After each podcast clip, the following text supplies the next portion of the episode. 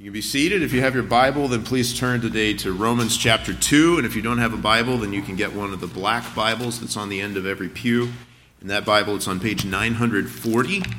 And we will be reading together today uh, from, excuse me, I've got a mess of papers up here today. All right, there we go.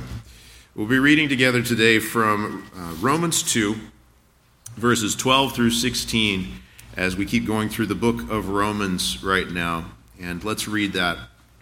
Romans 2 12 through 16. For all who have sinned without the law will also perish without the law.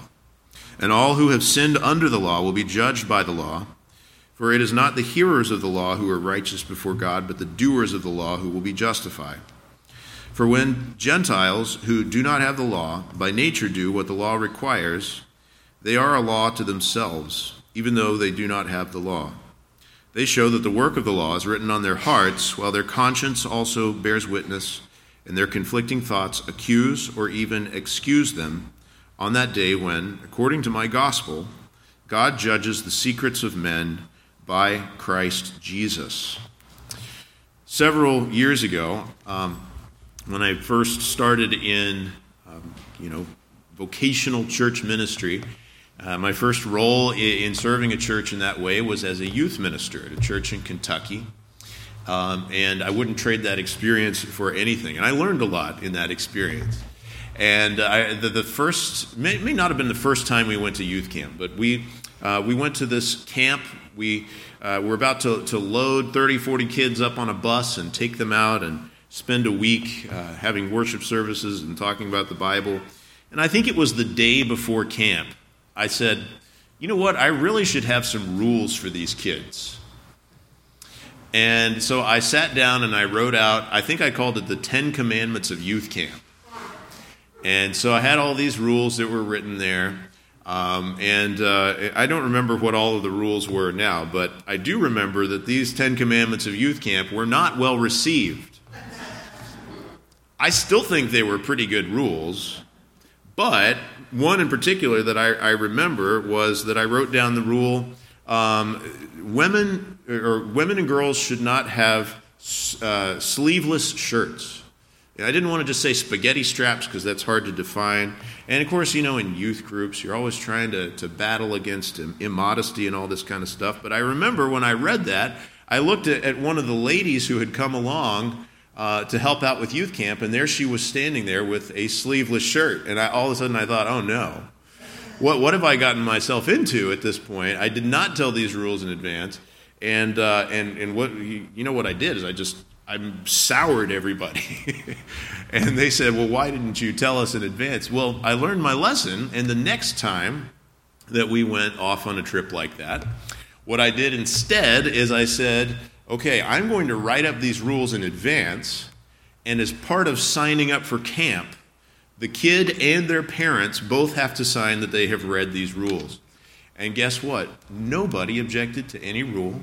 Nobody minded. Everybody followed them. Things went really, really smoothly. That's not to say that they that's necessarily just because of my great rules or something like that. But there is a difference between showing up to something and finding out that there are impossible rules uh, and knowing the rules in advance. All right?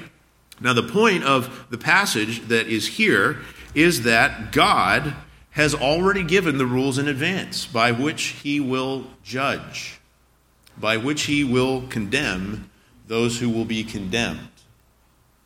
Now, we would want to come to God, or I, I guess I say we, sinful, lost unbelieving human beings would want to come to God and say, But we didn't know.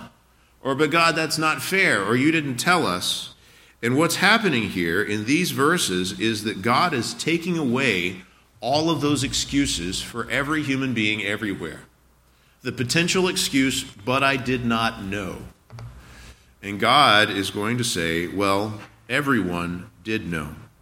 The, the framework of the passage that we're in, if you've been with us as we've been going through Romans, then you've heard some of these things before, and I'll just remind you. And if you haven't, then I'll just tell you. We're in the smack dab middle of a great big section of Romans where God is telling us, in the words on these pages, that every single human being is lost.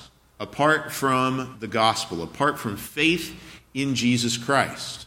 That there is no one who can stand as righteous before God apart from believing in Jesus. That section comes starting in verse 18 of chapter 1 and it runs all the way through chapter 20 or excuse me chapter verse 20 of chapter 3 so we're right in the middle of it and so as, as he has said in the theme verse of romans which is romans 1.17 for in the gospel the righteousness of god is revealed from faith for faith as it is written the righteous shall live by faith he's saying you can receive what he calls in later in the book, the free gift of God's righteousness by faith in Jesus. The righteousness of God is revealed. Those who have faith in Jesus are under the righteousness of God. But the next verse is But the wrath of God is revealed from heaven against all ungodliness and unrighteousness of men who by their unrighteousness suppress the truth. So this whole section is showing that prior to coming to faith in Christ, Every human being is in that status, not of being under the righteousness of God, not of being saved by faith in Jesus, but of being under the wrath of God. So I want to tell you that up front because some would take these verses out of context to say, well, this verse sounds like it's saying that there are going to be people uh, on the day of judgment who will go to heaven on the basis of their works. But the whole point of this whole section is to say, no, there is no one who does that. He, it's emphasized when you get to, to chapter 3, verse 9. Uh, uh, it says, We have already charged that all, both Jews and Greeks, are under sin, as it is written, None is righteous, no, not one. No one understands, no one seeks for God. All have turned aside, together they have become worthless. No one does good, not even one. Do you hear that? He's telling us if you're going to say, well, maybe I'll be saved by my works on the day when I stand at the judgment seat of God, he says, no, you won't. No, you won't. If you're depending on your works, you will be found short. Not just short, but you'll be completely embarrassed on that day and ashamed. Don't do that. He's already told you no one will be justified by their works. But what he's telling us here is that everyone already has the standard that they need for judgment. Nobody's going to be able to stand before the judgment seat of Christ and say, But I didn't know. That's what he's going to get across to us here. Now, in, in, in, your outline on the back of your bulletin, I've got point one, point two, point three, and sometimes after I write that out, I want to change it a little bit. So I'm going to add a point zero before point one if that's all right with you guys. You can write that in there if you want to. So, point zero, we're going to look at verse 12, and we're going to see that the wages of sin is death. The wages of sin is death. It says, For all who have sinned without the law will also perish without the law, and all who have sinned under the law will be judged by the law. One more thing just to tell you about the framework and the, the, the way that this whole thing is, this passage is structured. If you don't have your Bible open, you got to open your Bible and see this, okay? Um, verse 12 is connected to verse 16. And in the King James Version, there's actually a parenthesis that starts at the beginning of verse 13 and closes at the, the end of verse 15. See, you're, you're going to have no idea what I'm talking about if you don't have your Bible open right now. So you need to have your Bible open every time you come to church, but right now, maybe you'll see why. But so so there, and I think that the King James version got that right in putting those parentheses right there. Now, since then, there's been debate: are those parentheses right? Should there be parentheses? Should they go there? Should they go somewhere else? And so modern versions usually just take the parentheses out. But I think the King James version got that right. I think that the the flow of thought naturally goes from verse 12 to verse 16, and then there is commentary in the middle of that. And you may say, well, that sounds weird. Well if you've read the letters of Paul in the New Testament, he does this all the time. It's just how Paul writes. Uh, it doesn't seem weird to those who have read a lot of Paul's writings by the inspiration of the Holy Spirit in the Bible. So just to know that, but what does verse 12 get at? Verse 12 gets at this idea that the wages of sin is death. Now, that's said explicitly. That is a quote from later in the book, Romans 6 23. The wages of sin is death. But here's how he explains it here all who have sinned without the law. Well, who is that? Who is it that was without the law? It's those who don't have the written law of God. Now, he's referring here in this whole section, he's talking about Jews and Gentiles both needing to come to faith in Jesus. And one of the distinguishing marks of the Jewish people throughout history is, is that God came to them and gave them in written form his law that the rest of the nations didn't have in that form. And that was a mercy that God showed toward that nation. That, that was one of the evidences that God had chosen this nation to be his people and to be the people through whom he would send us the Savior, Jesus Christ. But there are those who would say, well, because we have the law, we're better off, and because they don't have the law, they're worse off. Well, in a way, yes, but does that save anyone? No. And then on the other hand, there's this thinking well, what about the people out there who don't have any of that message? What, what about the, the, the man on the island, as people always call this, this man? The man on the island out there who has never heard anything, never heard the name of Jesus, never read the Ten Commandments, never had anybody come and mention anything at all about the God of Abraham, Isaac, and Jacob to him. What about that man? Well, you know what this says right here? All who have sinned without the law will also perish without the law. Is it the being without the law that makes someone perish? No, it's the sin. It's the sin that makes someone perish. It, it, says right here that no one is going to be saved on the excuse, I never heard. And there are people who never hear and are lost. And some would look at that and would say, well, that, that means that God is unjust, that God is not fair. I blame God if that's the truth. Or I reject your system if it, it has a kind of God who would, who would let someone who never heard perish. What does perish mean? Well, it's the opposite of eternal life. God so loved the world that he gave his only begotten Son so that whoever believes in him would not perish, but have eternal life. But if you don't believe upon Christ, you perish in your sins. If you say, well, that's not fair of God, well, there's a problem then with how you view God and how you view what's fair. Do you know what would be fair? If we're demanding God be fair, we'd all be doomed. The, the big question is not why does God let some people perish? The big question is why does God save any sinners? And yet he does, and he does it in Christ. But on the day of judgment, I never heard the law, I never heard the Bible, I never heard the gospel. It's not going to be an excuse that prevents any sinner from perishing. Now, is there such a thing as the man on the island out there who did not sin? No, absolutely not. That is what Romans 1 verses 18 through 32 is all about. There, that man does not exist. The righteous pagan, as he is sometimes called, there is no such thing. As it's put later in, in Romans, all have sinned and fall short of the glory of God. Everybody. That's one of those places where all means all. Right? Everybody has sinned.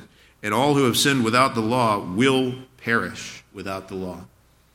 Just a practical thing there. If that breaks your heart, well, let me put it another way. If that does not break your heart, there's something wrong with you. If you can think of people perishing around the world without having ever heard of Christ, and it doesn't affect you emotionally, then you need to sit down and pray that it would. Because that there ought to be a burden on our hearts for the people who have never heard. There was a burden on Paul's heart for the people who, who had never heard. He's going to say in, in chapter 15 of this letter that his aim is to go and to preach Christ where his name has not been named. And, if you have that burden, you know what you need to do is you need to become an enthusiastic supporter of missions. Of missions. You, you may not be one who ends up going on the field to actually go and to tell an unreached tribe about Christ.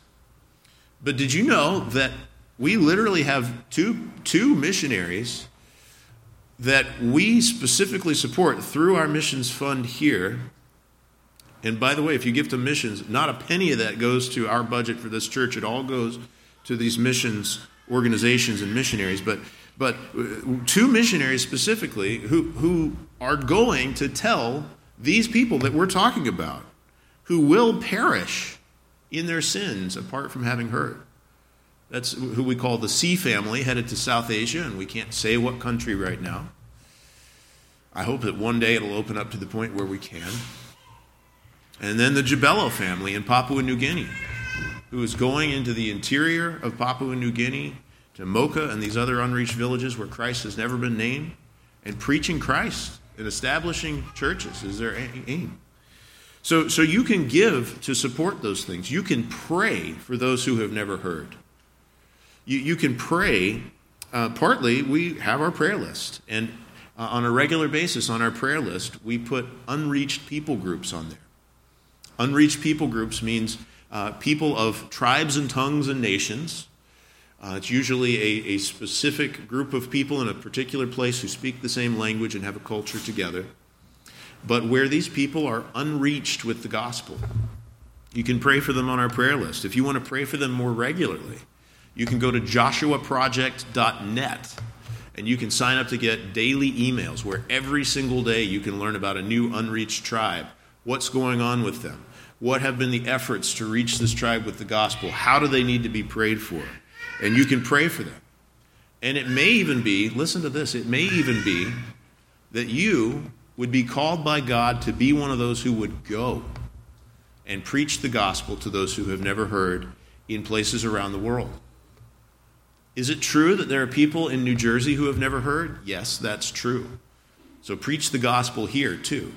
Don't think to yourself that you're going to actually share the gospel when you go overseas if you don't do it here. Yes, you need to tell people here the gospel, but you know what? There are places in the world, let me put it this way if somebody in New Jersey wants to hear about Christ, they can walk right in here. It's not that hard to hear about Christ here. There are places in the world where that's just not the case, where there are people who would want to know but can't. And maybe the Lord would call you to go and to be one of those people who would go and be a missionary.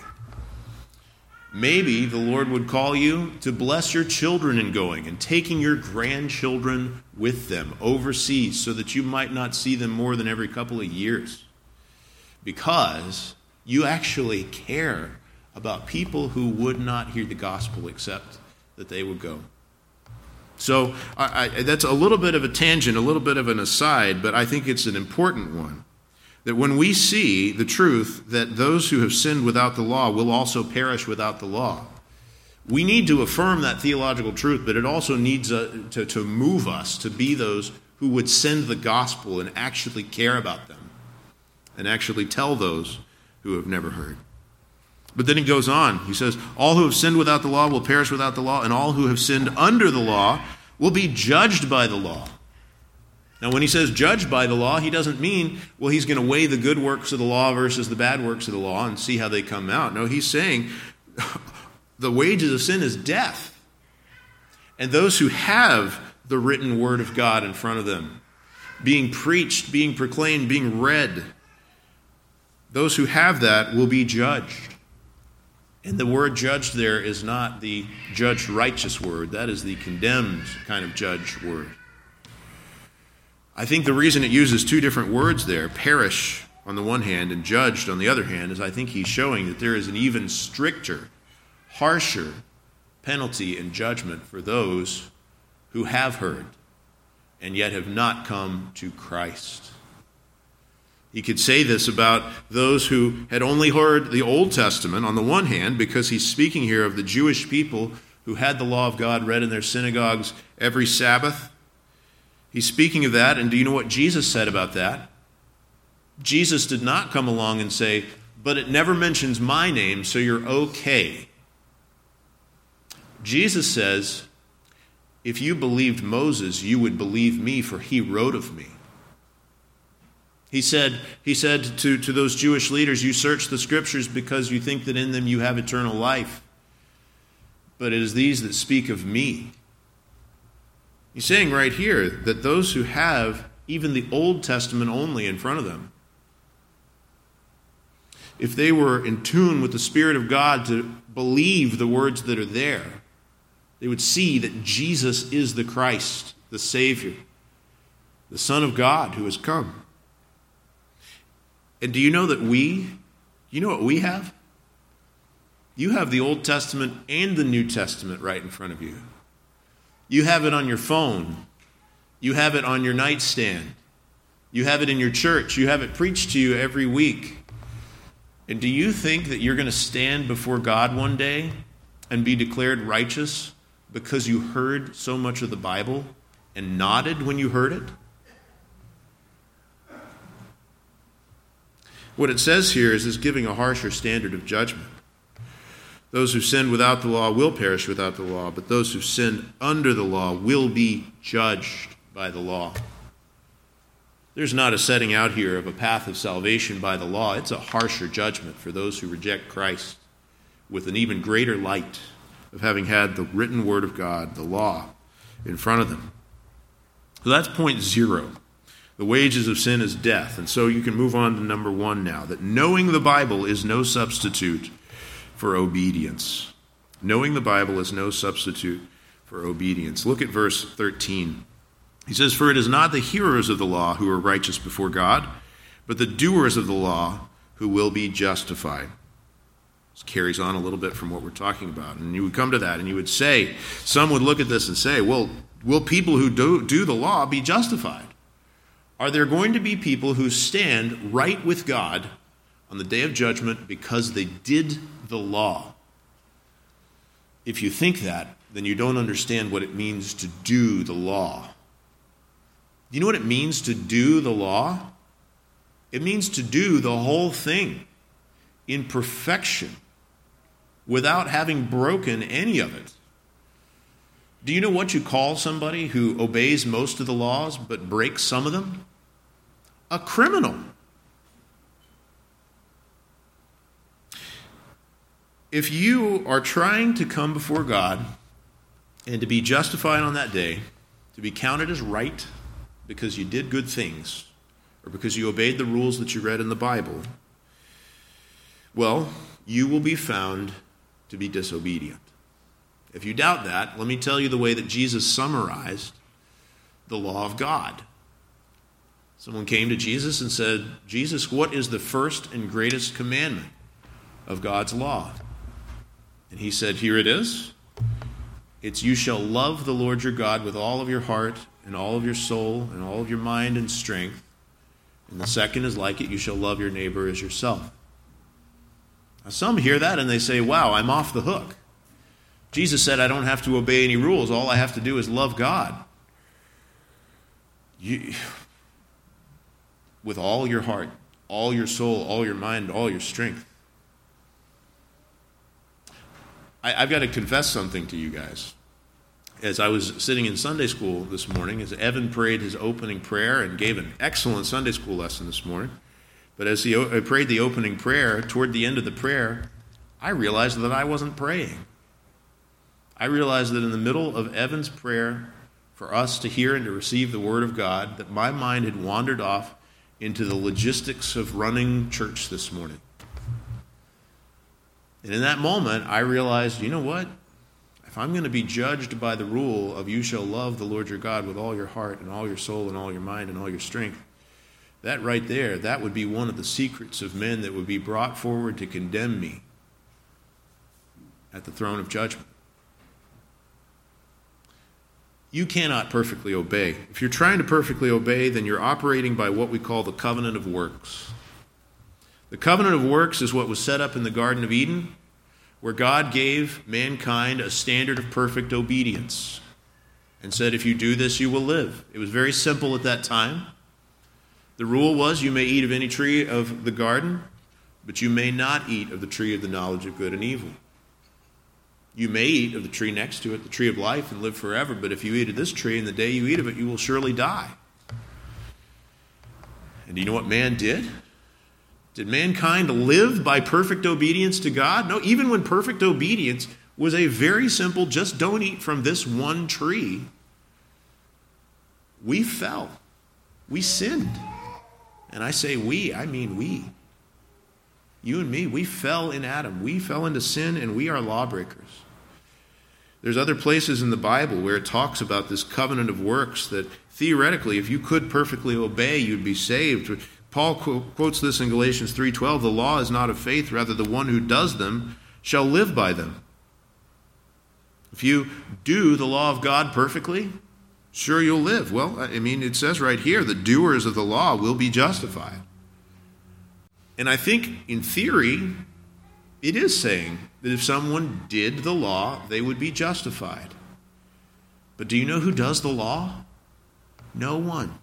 There is none righteous. There is none who does good, not even one, except the Lord Jesus Christ. There is one who has done the law perfectly, who has fulfilled every bit of it, carried it out perfectly, has a perfect righteousness in his life, and that is Jesus, God the Son, who came in our place, lived for us, and then even though he lived perfectly, he also died for us and took the curse of sin for us on the cross. And he rose from the dead and he secured eternal life for all who would believe in him. But do you know what happens if in this life, if we're, if we're trying to live by that covenant of works? Well, we'll be condemned. Galatians 5 3 says, I testify again to every man who accepts circumcision, meaning trying to add to the salvation of Jesus by our own works. If you try to do that, it says he is obligated to keep the whole law. If you are going to try to be God, right with God in any part through your own works, then you are under obligation to be completely perfect in 100% of all your works. James 2:10 says whoever keeps the whole law but fails in one point has become accountable for all of it. You know how we need to be saved? Instead of by that covenant of works is by what we call the covenant of grace. That's just a way of saying that since we could not work our way into right standing with God, that God gives us grace. And you know how he does it? He does it by a redeemer the same redeemer that was preached right after the first sin of humankind in Genesis 3:15, the one who would be the seed of the woman who would crush the head of the serpent. This one whose name is Jesus. You need to be saved by the grace of God. You cannot be saved by works. You need grace. Here's what it says in Ephesians 2 8 through 10. For by grace you have been saved through faith, and this is not your own doing, it is the gift of God, not a result of works, so that no one may boast. No one may boast. If there was going to be people on that last day who were justified by works, they could boast about it. And God won't let that happen. He won't let it happen. God is the one who gets the glory alone. But what it says, looking again here at this verse, Romans 2, verse 14, verse 13, I mean, it's not the hearers of the law who are righteous before God, but the doers of the law who will be justified.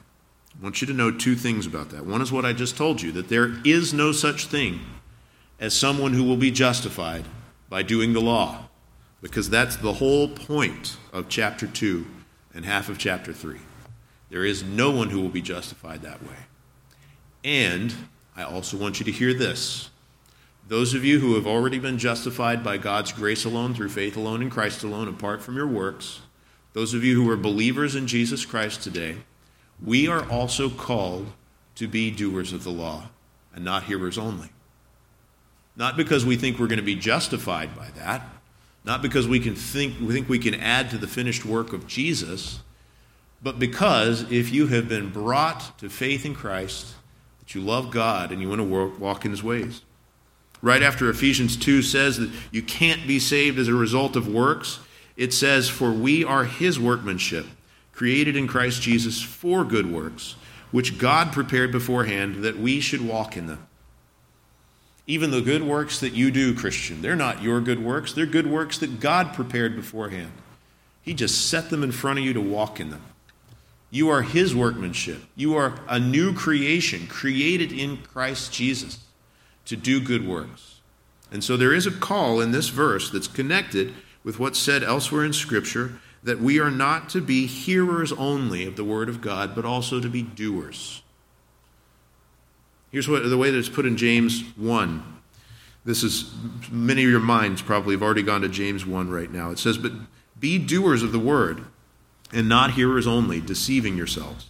For if anyone is a hearer of the word and not a doer, he is like a man who looks intently at his natural face in a mirror, for he looks at himself and goes away and once forgets and at once forgets what he was like. But the one who looks into the perfect law, the law of liberty, and perseveres, being no hearer who forgets, but a doer who acts, he will be blessed in his doing. Right? The point in Romans 2 is you cannot be justified by doing. But it also connects us to the point of James 1, which is as someone who is justified by faith, be a doer of the Word of God. Don't be a hearer only. The illustration that's given there in James 1 is that if you hear the Word of God, or you could even say read the Word of God, it's much more common back then to hear it than to read it because not many people could read. But if you if you are in the Word of God, you hear the Word of God, you read the Word of God, and you you are convicted and you say, Oh, I see what I'm like, it is exposing me, and then you go away and don't do what it says. It says you're like someone who gets up in the morning, looks at their face, sees how messed up their hair is, sees how shiny their nose is, all the different things that you could see, the, the flaws and the zits and everything and you say, Boy, that's bad, and then you just walk off and don't do anything about it. I've heard before if the barn needs painting. But this says that's silly. We're to come to the Word of God and not just say, Boy, that gut punched me, and that's it, and that's the end, and then you don't go and do anything about what it punched you in the gut about. Be a doer of the Word and not a hearer only. Can, can you imagine a mechanic who knows all of his manuals, but never gets around to fixing his own car. Or a doctor who can prescribe all the right medicines to take care of everybody's illnesses, but won't take them for his own sickness. Or can you imagine a chef who has hundreds of delicious recipes memorized, but won't cook anything for his family? Maybe some of those people are real that I'm describing. I don't know. But can you imagine a professing Christian who has an extensive knowledge of the Bible and won't obey it himself? Of course, we can imagine that because it's a sad reality that that really happens. Somebody who professes Christ knows so, so much about the Bible and yet won't do it. You, there, there are those who listen to all the best sermons by all the best preachers from all over the world, because you can get those on the internet now, but they won't go next door and make peace with their neighbor. There's, there are those who, who can offer sound biblical critiques of every aspect of the life of their church, but they won't serve unless maybe they get asked to teach. There, there are those who can tell you in detail about all the theological controversies of church history, but then go home and treat their wives like dirt. There are those who can tell you the traditional Reformed understanding from the Westminster Larger Catechism of all six petitions of the Lord's Prayer, but they won't gather together to pray with their brothers in Christ. What Robert Haldane, the, the 18th century, uh, excuse me, 18th century uh, commentator on Romans said, he said, the law has not been given as a matter of curiosity or contemplation as a philosophical science, but to be obeyed. And the greatest outrage against the law and the legislator, that's God, is to hear it and not to take heed and to practice it. If you think to yourself, well, I, I know that I have these areas of my life that I need to deal with, but because I'm saved by faith alone, God will be pleased that I know this set of theological truths instead of dealing with what I need to know in my life. God would have you to deal with what you know you need to deal with in your life. God would have you to be a doer of the word and not a hearer only. You may be one of the greatest hearers of the word that you have ever met because you know so much. But do you know what, do you know what uh, 1 Corinthians 8 2 says? It says, If anyone thinks that he knows anything, he does not yet know it as he ought. But whoever loves God has been known by God. Oh, don't just, don't practice, I've heard it called substitute godliness. I don't have to be godly because I can substitute godliness with knowledge. Don't set yourself up to be judged on that standard. Don't do that. Come to Christ, love Christ, go to God, confess your sin to Him. Maybe the reason that you're doing that, that you're trying to substitute obedience with knowledge, is because you think that you can never be cleansed of your sin that He's promised you that if you confess your sin, He is faithful and just to forgive us our sins and to cleanse us of all unrighteousness. He will help you.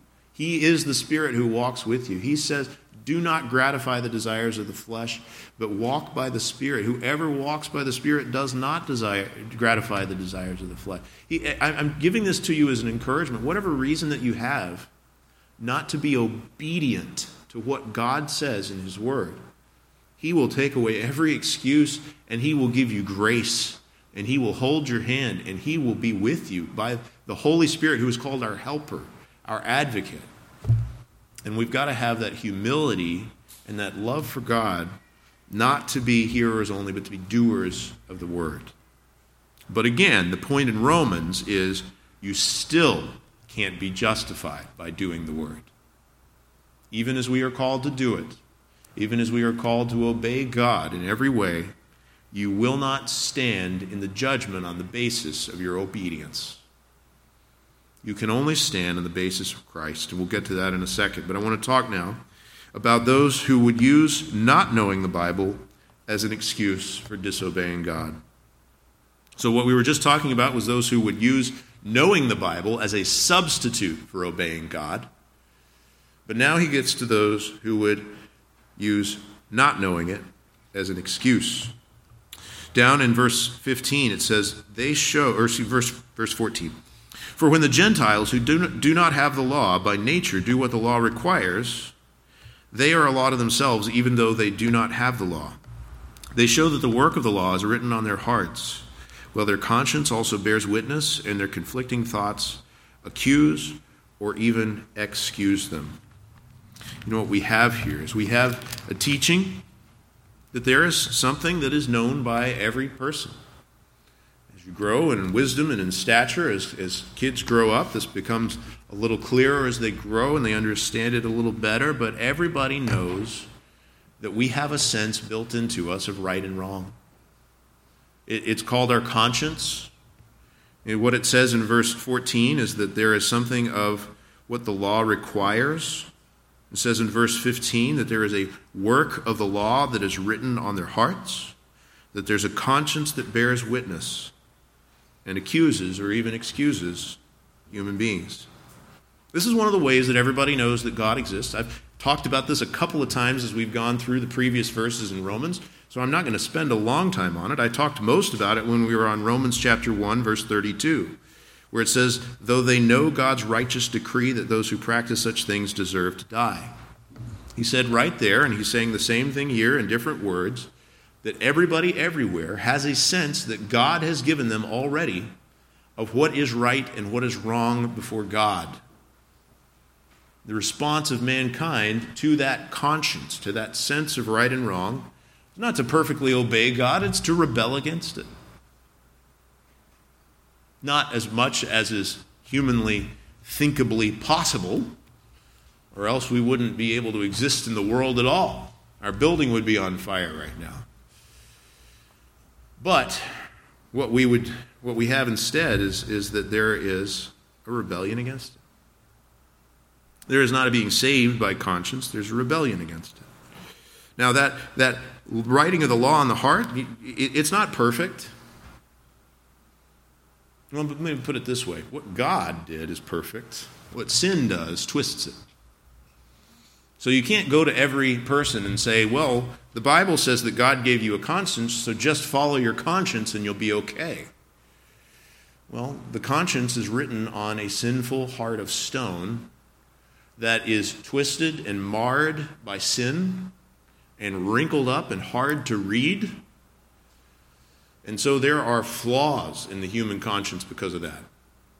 There are people who will say things like, love is love is love is love, and say that with great, great sincerity of their own conscience. But then you say, well, what about love between a grown man and a little kid? And they say, well, that's not love. They're right. They have a conscience. It's twisted, but it's still there. My, my point is this there, there are some who would, who would go around the world and say, well, look, in this culture, this is right and this is wrong. In this culture, this is right and this is wrong. It's all relative. Guys, it's not relative. It's the moral law of God. It's summarized in the Ten Commandments, it's given in human consciences. This is why anybody that you talk to, believer, unbeliever, member of some other religion, there are there's something about the Ten Commandments that resonates with everybody especially the last six of them. The first four are a little bit too explicitly about worshiping the God that people don't want to worship for them to resonate as much. But everybody knows, oh, yeah, don't murder. That's a good rule. Don't steal. Don't lie. That's a good rule. That's a good rule. The reason is because God wrote it on hearts. This is not the same kind of writing the law on the heart as you see in Jeremiah 31. There is a different kind of writing the law on the heart that comes when someone is born again when someone's heart of stone is taken away and they are given a heart of flesh. That kind of writing on the heart is the kind where we come to know and to love God. This kind is the kind where you know the work of the law. When you come to faith in Christ, by the Spirit, you have the law written on your hearts in such a way that He can say, They will all know me, from the least of them to the greatest will love God. The way Martin Luther put it is that the knowledge of the work is written, it's on the lost human's heart. That is, the law that is written in letters concerning the works that have to be done, but not the grace to fulfill the law.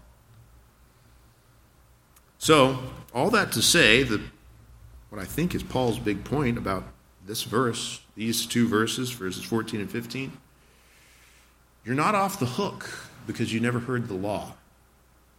We already talked about that from verse 12, but he's just driving it home.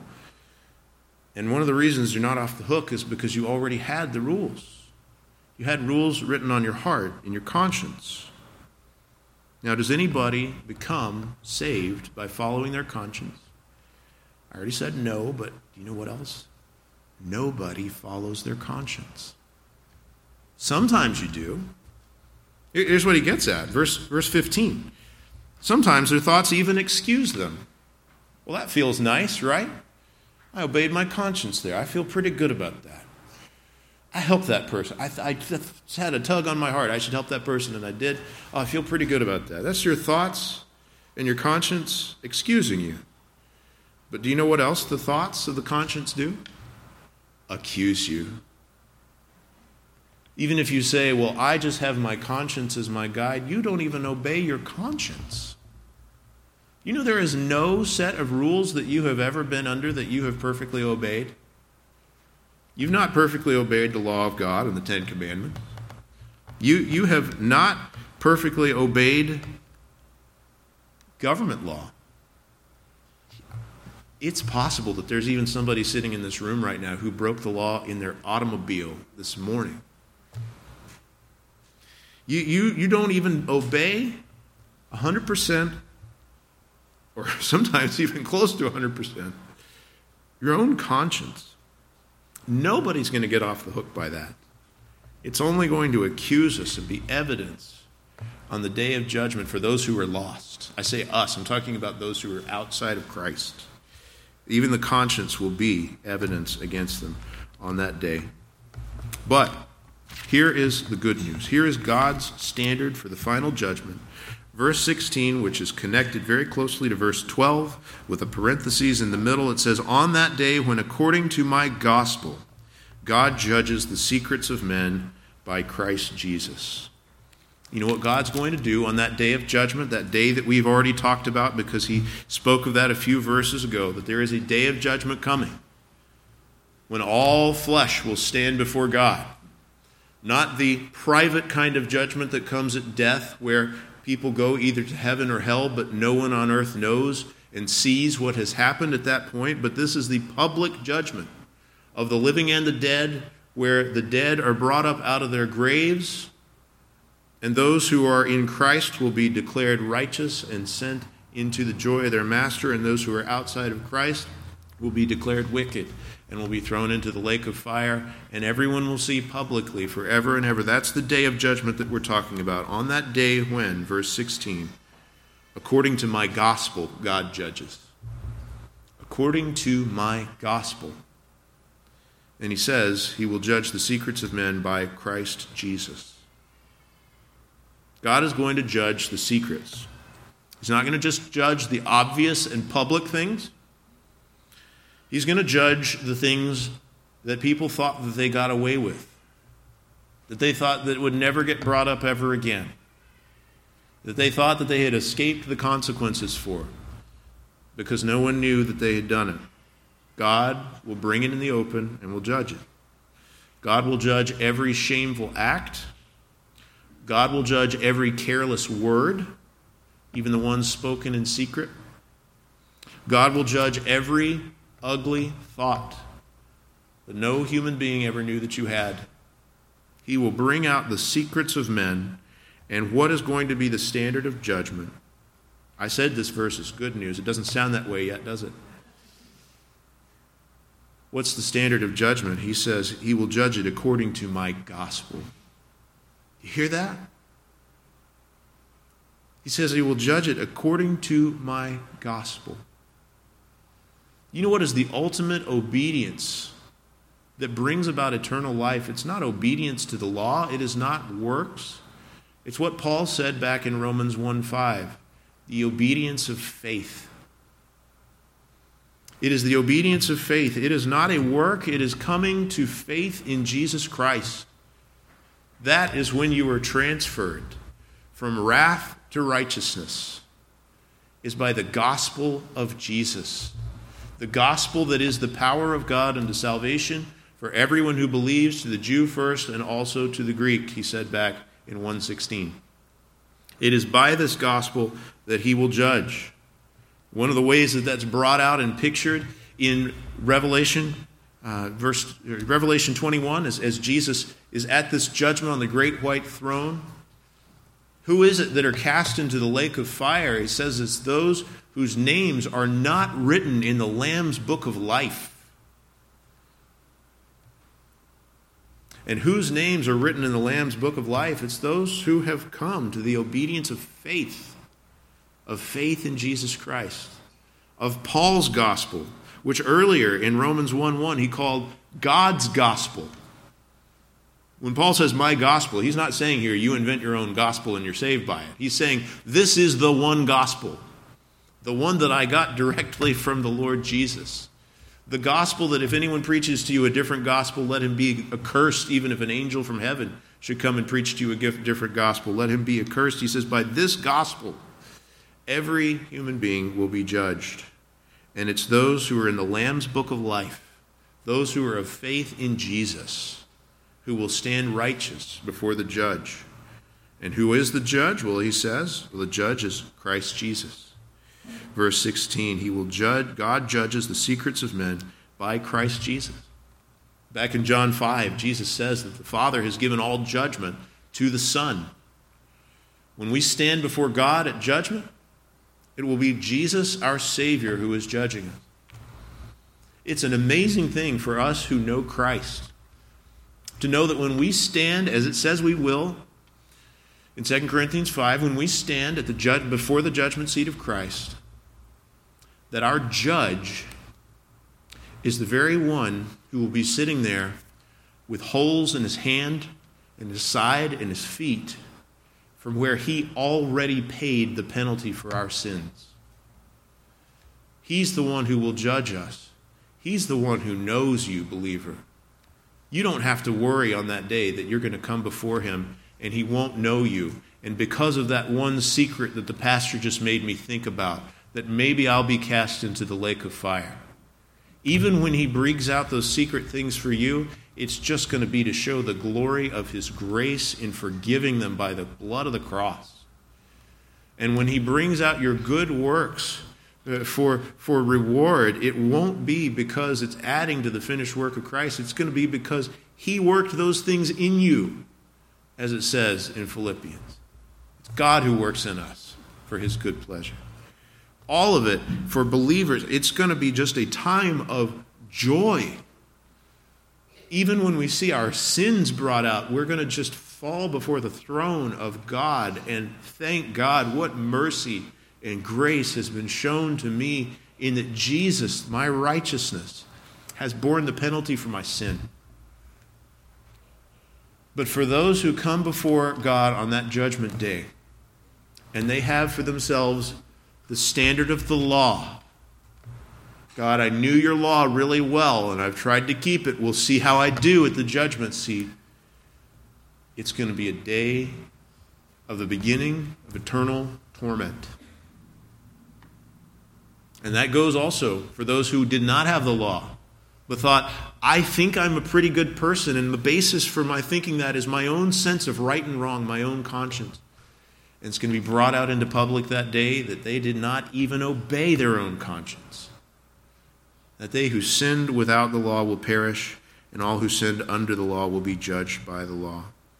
You know what you need to do is you need to know Christ you need to know the judge who is the Redeemer, who is the Savior, before you stand before him. And if you come to faith in Jesus, if you bow your knee to Jesus now, then you will rejoice in glory with him forever and ever. But if you won't, regardless of what a great person you consider yourself to be, what a great law keeper you consider yourself to be, what a religious person you consider yourself to be, if you will not come to repentant faith in this Savior, your knee will bow on that day, but not because you chose to, but because He will break it and He'll cast you into the lake of fire. Come to Jesus. Come to Jesus and have grace and salvation that you don't deserve. Let's pray. God, I pray that everybody who is here would stand in the day of judgment. We have it offered to us right now the, the free gift of eternal life in Christ Jesus our Lord. Lord, we have earned nothing for ourselves except the wages of sin, which is death, but you freely offer life in Christ. You will judge by the gospel. Christ, our Redeemer, will be our judge. Lord, let us stand in worship and joy in that day of judgment. Lord, where, where there are those who are convicted of their sin, I pray that you would grant forgiveness by faith in Christ. I pray that you would grant cleansing. God, where there are those who are not convicted of their sins, maybe even after this kind of a sermon, would still say, Boy, I sure am glad somebody else heard that sermon. God, I pray that you'd grant us not to be hearers of the law only, but doers out of love for our Savior. And it's in Jesus' name we pray. Amen.